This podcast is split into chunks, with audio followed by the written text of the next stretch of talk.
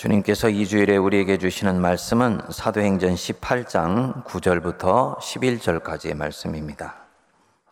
밤에 주께서 환상 가운데 바울에게 말씀하시되 두려워하지 말며 침묵하지 말고 말하라.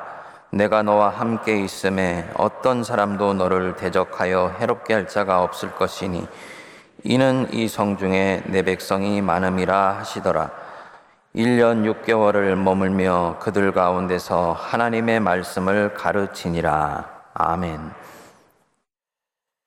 어떤 그리스도인이 부르심의 길을 따라서 인생을 살기 시작하면 이 사람에게는 특이한 현상 하나가 따라옵니다. 마치 철이 자석에 이끌리듯이 사명이 나를 일정한 방향으로 이끌어가는 것을 느끼게 됩니다. 처음에는 우연히 그렇게 된 것까지 생각했는데 시간이 지나면서 거기에 내 인생을 향하신 하나님의 고유한 뜻이 있다는 것을 깨닫게 됩니다. 이것을 알게 되면 그 뒤에는 이제 이 방향을 더 적극적이고 능동적으로 해석하고 수용해 드리기 시작해요. 나중에는요, 사명으로 인해 가는 이 걸음이, 아, 창세 전부터 나를 위해서 예비되어진 걸음이구나, 라는 것을 알게 되면서 자기 인생을 살피고 옷깃을 여미는 그런 일이 생깁니다. 바울이 아덴을 떠나서 고린도에 들어왔습니다. 바울의 걸음을 보면 목적 의식적으로 대도시에서 대도시로 옮겨가면서 복음을 전합니다. 그 도시가 가장 사람이 많은 곳이고 자기의 복음에 귀를 기울였던 사람들이 많은 곳을 의도적으로 선택하면서 지금 선교 궤적을 그려나가고 있는 것이죠. 이 고린도는 당시에 로마 다음으로 큰 도시예요. 그리고 쾌락과 향락의 도시입니다. 이 도시 사람들 자체가 지적으로는 우리가 최고다 하는 이런 교만한 의식을 갖고 있었고요. 온갖 향락과 부패를 일삼으면서 부도덕한 삶을 살고 있었습니다. 헬라어로 당시에 코린티아 조 마이라는 단어가 있었는데 이게 원어의 뜻으로 치면 고린도 사람 같이 보이다, 고린도 사람이 되다, 이런 뜻이거든요. 말 뜻이 뭐냐면 음란한 행위를 하다, 이런 뜻입니다. 그러니까 고린도 하면은 떠오르는 게 음란과 퇴폐와 향락이었다라는 얘기지요. 지금 바울이 이렇게 영적으로 거칠고 황량한 곳에 복음을 전하기 위해 들어온 거예요. 바울 자신도 이곳이 얼마나 만만치 않은 도시로 보였는지 고린도 전서 2장 3절에 보면 이렇게 말씀을 합니다. 내가 너희 가운데 거할 때 약하고 두려워하고 심히 떨었노라. 도대체 내가 가지고 있는 이 복음으로 이 부패하고 퇴락에 빠져 있는 곳을 역사하는 일들을 만들어낼 수 있을까 자신이 없었던 거죠. 그래서 약하고 두려워하고 심히 떨었던 거예요. 그는 새로운 도시에 와서는 늘 하듯이 회당을 먼저 찾아가서 안식일마다 회당에서 강론하고 유대인들과 헬라인을 권면했어요. 그리고 이 유대인들은 여느 도시처럼 또다시 바울을 대적하고 비방을 하니까 바울이 여기에서 단호한 조치를 취하게 되지요. 6절을 보시면 옷을 털고 선포하기를 너희 피가 너희 머리로 돌아갈 것이요 나는 깨끗하리라 이후에는 이방인에게로 가리라 하고는 회당을 떠나서 회당 옆에 있는 디도 유소로 하는 사람의 집에 거처를 만들고 거기서 복음을 전하는 것입니다.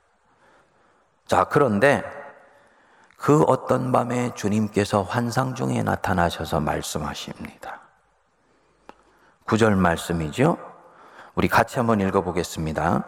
밤에 주께서 환상 가운데 바울에게 말씀하시되 두려워하지 말며 침묵하지 말고 말하라. 계속요. 내가 너와 함께 있음에 어떤 사람도 너를 대적하여 해롭게 할 자가 없을 것이니 이는 이 성중에 내 백성이 많음이라 하시더라. 여러분, 왜 밤중에 주님이 바울에게 나타나서 이런 말씀을 하실까요? 주님이 해주시고 싶은 말씀이 굉장히 많을 것인데 왜 그 많고 많은 말씀 중에 다른 말씀은 하지 아니하시고 두려워하지 말며 침묵하지 말고 말하라 이 말씀 하셨을까요? 사도 바울이 지금 하늘 아래 있는 사람으로서는 믿음이 가장 좋은 사람이에요. 하지만 그도 인간입니다. 그렇기 때문에 이 고린도의 척박한 영적 환경을 보고 흔들리고 있었던 것이지요. 정말 만만치 않은 곳으로 주님이 나를 보내셨구나 하는 마음이 들었겠지요. 근데 그게 다가 아니에요. 오랜 전도 여행 속에 육신이 연약해졌습니다. 본래는 소아시아에서만 복음을 전하려고 그랬는데 성령이 강권으로 역사하셔서 지금 유럽으로 넘어온 거예요. 추가적인 에너지를 써야 되고 지속적인 말씀 전파를 하면서 정신도 지쳤을 것입니다. 물론 이런 때 때마침 5절에 보면 신라와 디모데가 마게도니아에서 합류를 했습니다. 동역자를 보면서 힘이 나니까 바울이 하나님의 말씀에 붙잡혀 유대인에게 예수는 그리스도라고 밝히 증언했다라고 말씀합니다. 바울이 담대히 이 복음을 전하니까 듣고 회개하는 사람이 생기지요. 그리고 이런 성령의 역사가 일어나는 곳에는 또 반드시 저항하는 역사도 같이 생기는 거예요. 유대인들이 발끈하고 일어났습니다. 그 말이 너무 옳으니까 오히려 반감이 생긴 것입니다. 그래서 6절을 보면 그들, 즉 유대인들이 대적하여 비방한 것입니다. 바울이 이번에는 아주 단호하게 이들을 털어버리고 나왔습니다. 그런데 인간적으로는 힘들지요. 새롭게 도시로 가는 곳마다 유대인들 회당으로 들어가고 거기서 복음을 전하면 여기저기서 불편한 얘기들이 튀어나오고 성령이 충만해서 전하면 그것에 비례해서 박해와 핍박도 더 커지게 되고 그래서 결국은 도망치듯이 그 성을 빠져나오는 이 패턴의 선교가 지금 반복되고 있는 것입니다. 거기에 이 고린도라는 도시는 정말 영적으로 타락한 곳이에요. 복음이 제대로 뿌리 내리면은 얼마나 오래 밭가리를 해야 될지 모릅니다. 쟁기가 휘어질 수도 있겠구나 생각을 했겠지요. 그래서 이곳에서는 무려 1년 6개월을 체류하면서 말씀을 전합니다. 지칠 만한 상황이라는 얘기입니다. 주님이 이런 바울의 사정을 아셨던 것이지요. 바울아, 두려워하지 말며 침묵하지 말고 지금 해왔던 말 계속해라. 지금 바울이 전하고 있는 이 복음이 옳다는 것을 확인시켜 주시는 거예요. 바울의 복음의 핵심이 뭡니까? 예수는 그리스도시다. 근데 이 안에 모든 것이 다 들었어요. 예수는 그리스도시다. 그분은 만유를 다스리는 분이다. 그렇기 때문에 이제는 그 그리스도의 통치 아래서 유대인과 이방인들은 한 형제자매로 불름받았다. 너희들도 이제는 이 유대인뿐만 아니라 이방인들도 하나님의 자녀이다. 지금 이 복음 전하는 것을 두려워하지 말며 침묵하지 말고 계속 말하라는 것입니다. 주님이 바울의 속에 있는 것을 알고 계셨던 것입니다. 자기가 전하는 복음이 옳다는 것 바울도 알아요.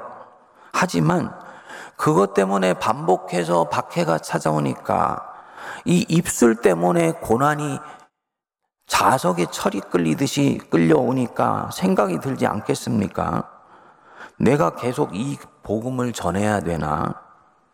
이방인을 위한 복음을 계속 말하고 다니면 힘들 텐데 어떻게 해야 되나? 이 복음 계속 말하면 나는 죽을 때까지 피곤한 인생을 살아야 될 수도 있는데 하는 마음이 찾아오지요. 부르심에 대한 내적 확신이 흔들리기 시작하는 것입니다. 이때 주님이 찾아와서 말씀하시는 거야. 바울아, 너 지금까지 잘해왔어.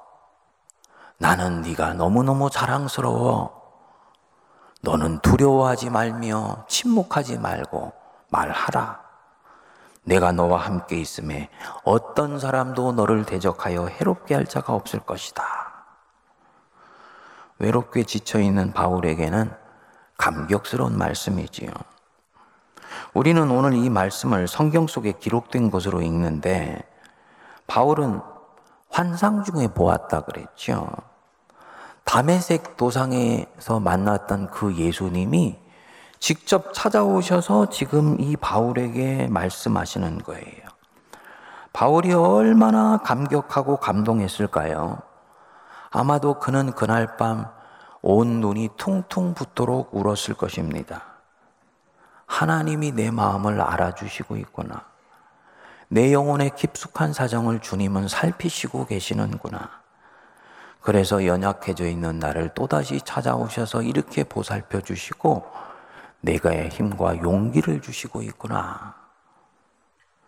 사랑하는 여러분, 꼭 기억하십시오. 하나님이 어떤 사람을 소명자로 부르셔서 그에게 사명을 맡기실 때에는 그 사람의 어깨에 짐만 지우고 보내지 아니하세요.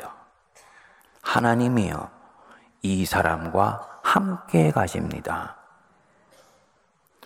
모세가 애굽으로 갈 때 안 가려고 하니까 하나님이 말씀했지요. 모세야, 두려워하지 말라. 내가 너와 함께 함이니라. 모세는 이 말씀이 무슨 뜻인지 몰랐습니다. 아마도 하나님이 좀 생뚱맞다고 생각했을지도 모릅니다. 아니 지금 자기는 이 애굽으로 돌아가면 세계 최강의 군대 애굽 군대와 마주쳐 싸워야 돼요. 바로의 권력이 얼마나 막강한지 알고 있어요. 그래서 지금 부담스러워 하는 것인데 하나님은 군사를 주시는 것도 아니고 무기를 주시는 것도 아니고 내가 너와 함께 하리라. 이 말씀만 하시는 거예요. 결국은 등에 떠밀리듯이 갔는데 애굽에 갔을 때야 이 말씀이 무슨 뜻인지를 알게 된 것이지요. 이 하나님이 지팡이 하나 쥐어 주시는 줄 알았더니 모세 옆에 바짝 붙어 계시면서 모세의 일을 도우세요. 온갖 기적을 일으키시고 애굽에게는 재앙을 내리시고 이스라엘에게는 축복을 가져다 주세요. 결국은 이 세계 최강인 애굽이 무기 한번 제대로 못 써보고서는 이스라엘에게 항복 문서를 써줘요.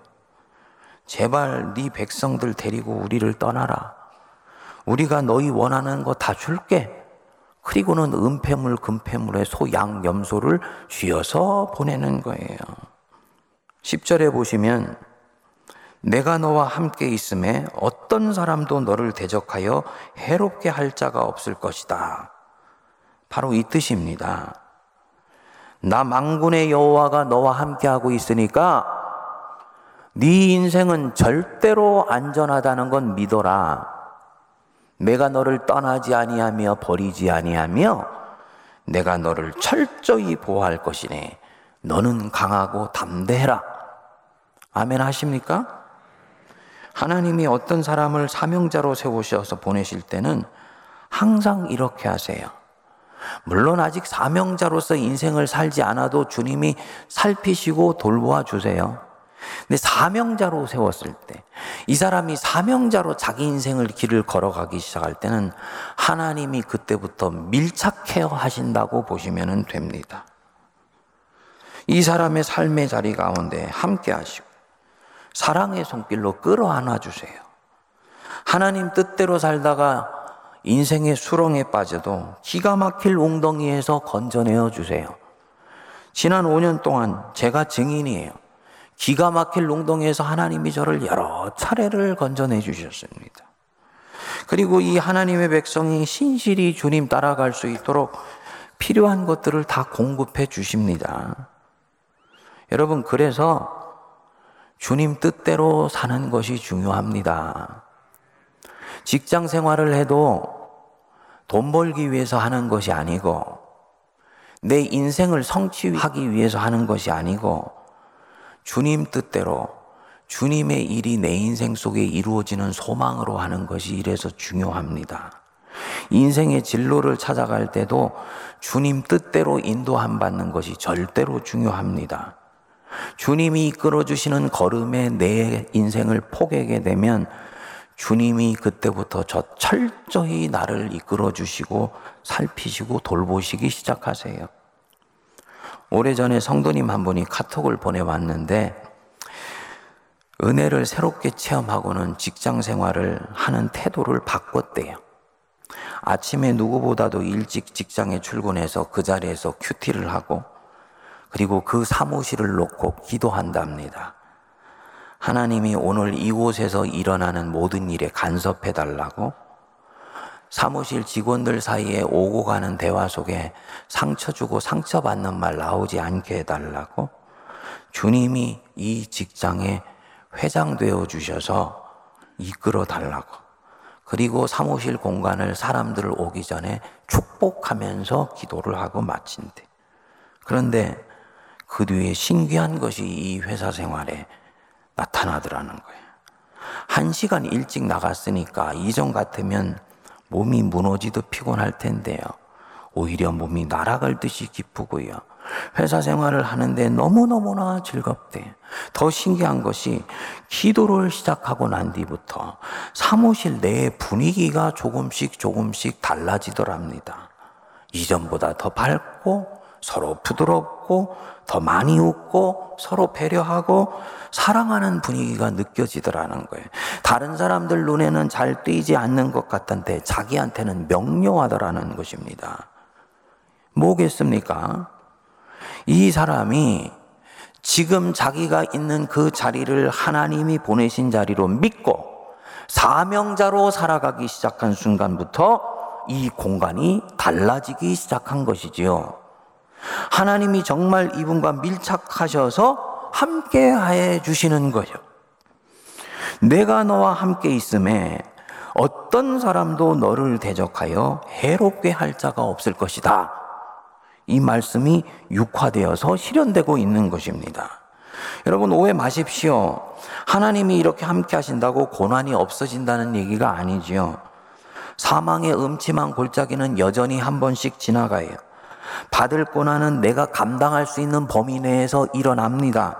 왜냐하면 내가 그 사명을 포기하지 않았기 때문입니다. 사명을 포기하지 않으면 사명을 감당하는 것 때문에 받는 고난은 오게 되어 있는 거예요. 핵심은요, 이것을 넘어갈 힘을 주님이 주시더라는 것입니다. 이 바울을 보십시오. 제가 바울을 보면서 한편으로는 이상하기도 하고 이분이 정말 대단하다 싶습니다. 사도행전 13장 46절에 보면 오늘 나온 대목과 유사한 대목이 나옵니다. 1차 전도 여행 때 비시디아 안디옥에 가서 복음을 전하는데 유대인들이 하도 핍박을 하니까 바울이 이때 선포를 했습니다. 하나님의 말씀을 마땅히 먼저 너희에게 전할 것이로되 너희가 그것을 버리고 영생을 얻기에 합당하지 않은 자로 자처하기로 그게 뭐라 그럽니까? 우리가 이방인에게로 향하노라. 앞으로는 자신의 복음을 거부하고 박해하는 유대인들은 놔두고 이 복음을 환영하는 이방인에게만 복음을 전할 줄로 알았어요. 그런데 뒤로 가면 그게 아니에요. 그는 그 뒤에도 회당이 있는 도시로 가면 제일 먼저 그리로 달려가서 먼저 복음을 전합니다. 마치 이 복된 소식 누가 뭐라 그래도 내 동족이 제일 먼저 들어와야 된다는 식이지요.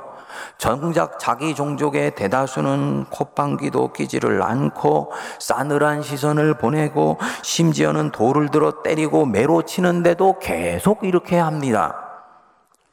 이 고린도에서도 바울은 선언을 했어요. 이후에는 이방인에게로 가리라. 그랬는데 19장의 에베소에 가서는 8절에 보면 또 회당에 들어가서 말씀을 강론합니다. 뭡니까? 부르심 때문에 오는 고난을 피하지 않겠다는 얘기입니다.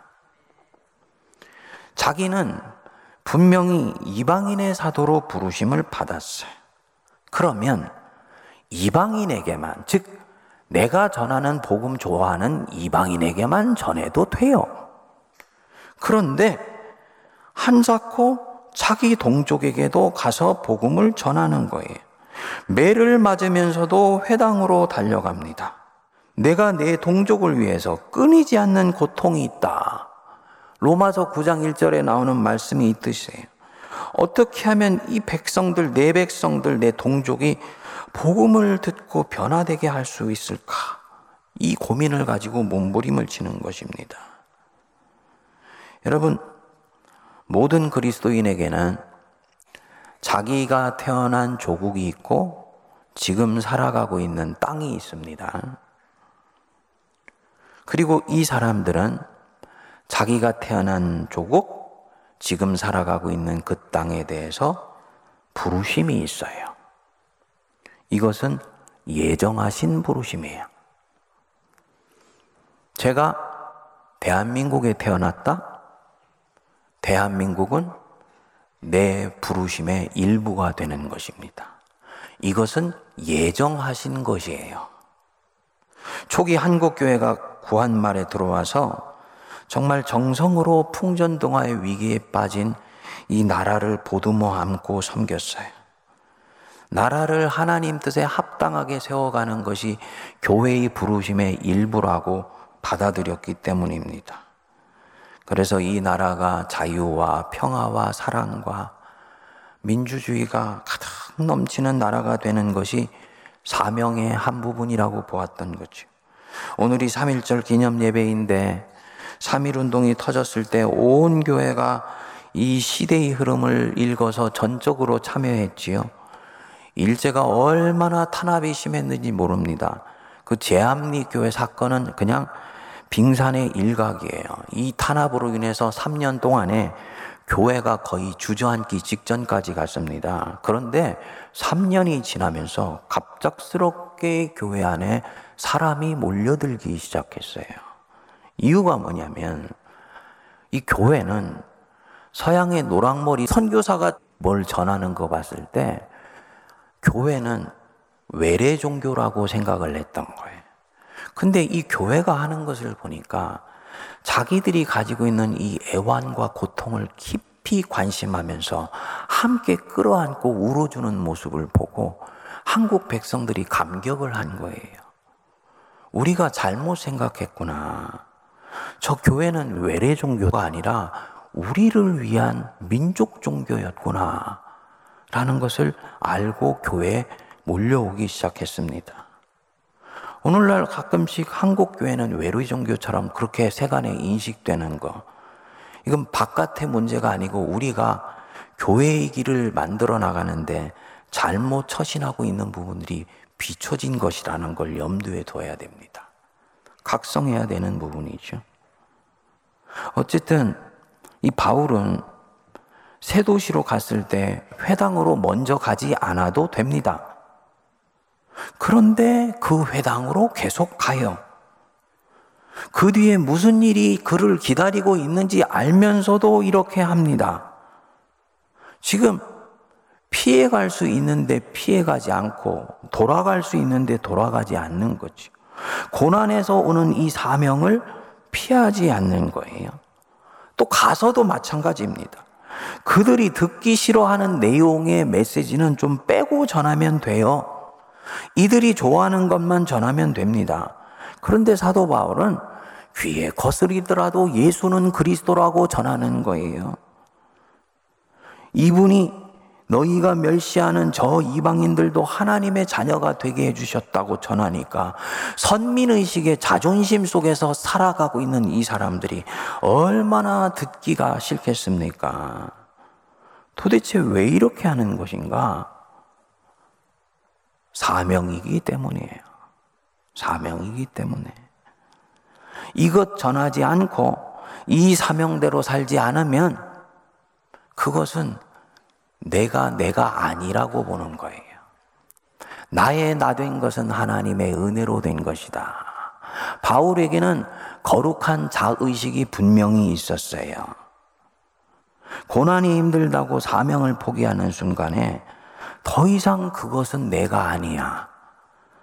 더 안타까운 것은 나를 위해 자기를 내어주신 예수님 배반하는 것이니까. 예수님 배반하지 않기 위해서라도 절대로 그렇게 할 수 없다는 거지요.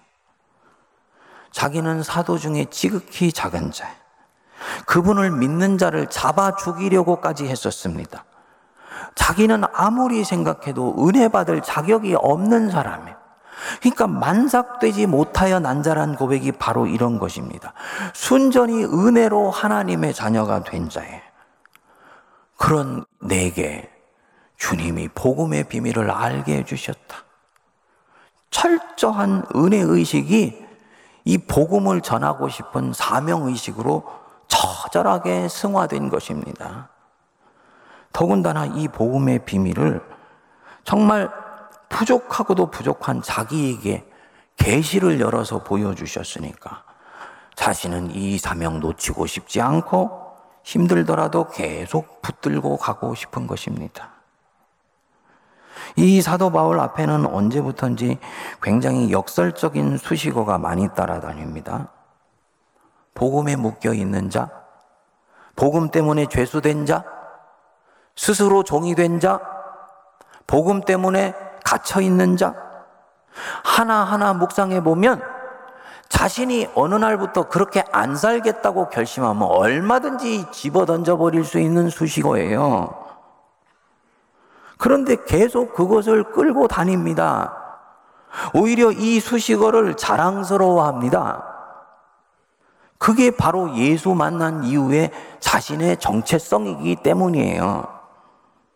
이 수식어를 걷어치우려고 하는 순간에 그것은 더 이상 자기가 아닌 것이지요. 자기는 세상 것이 되어버리는 거지요. 그 순간에 나를 위해서 죽으신 예수님 배반하는 거지요. 이거 싫어서라도 계속 이끄시는 그 걸음 따라갑니다. 회당에 들어가서 복음 전하면서 고통당하고 이방인에게 가서 복음 전하면서 그 낯선 문화를 넘어서는 이중의 고통을 또다시 감내해요. 자기 몫의 십자가를 지고 가는 것입니다. 신기한 것은요, 이렇게 사는 사람의 삶이 불행할 것 같은데, 바울은 전혀 불행하지 않아요. 내가 너희에게 말하노니, 너희는 기뻐하라. 너희에게 거듭거듭해서 말하노니 너희는 기뻐하되 항상 기뻐해라. 왜냐?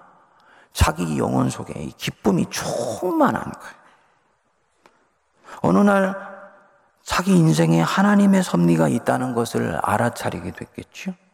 그리고 이것이 자기의 부르심이라는 것을 알게 되면서 이것이 한 걸음 더 나가서 보니까 창세 전부터 예정하셔서 나를 이 비밀의 정원에 초대하신 것이라는 걸 알게 되는 거예요.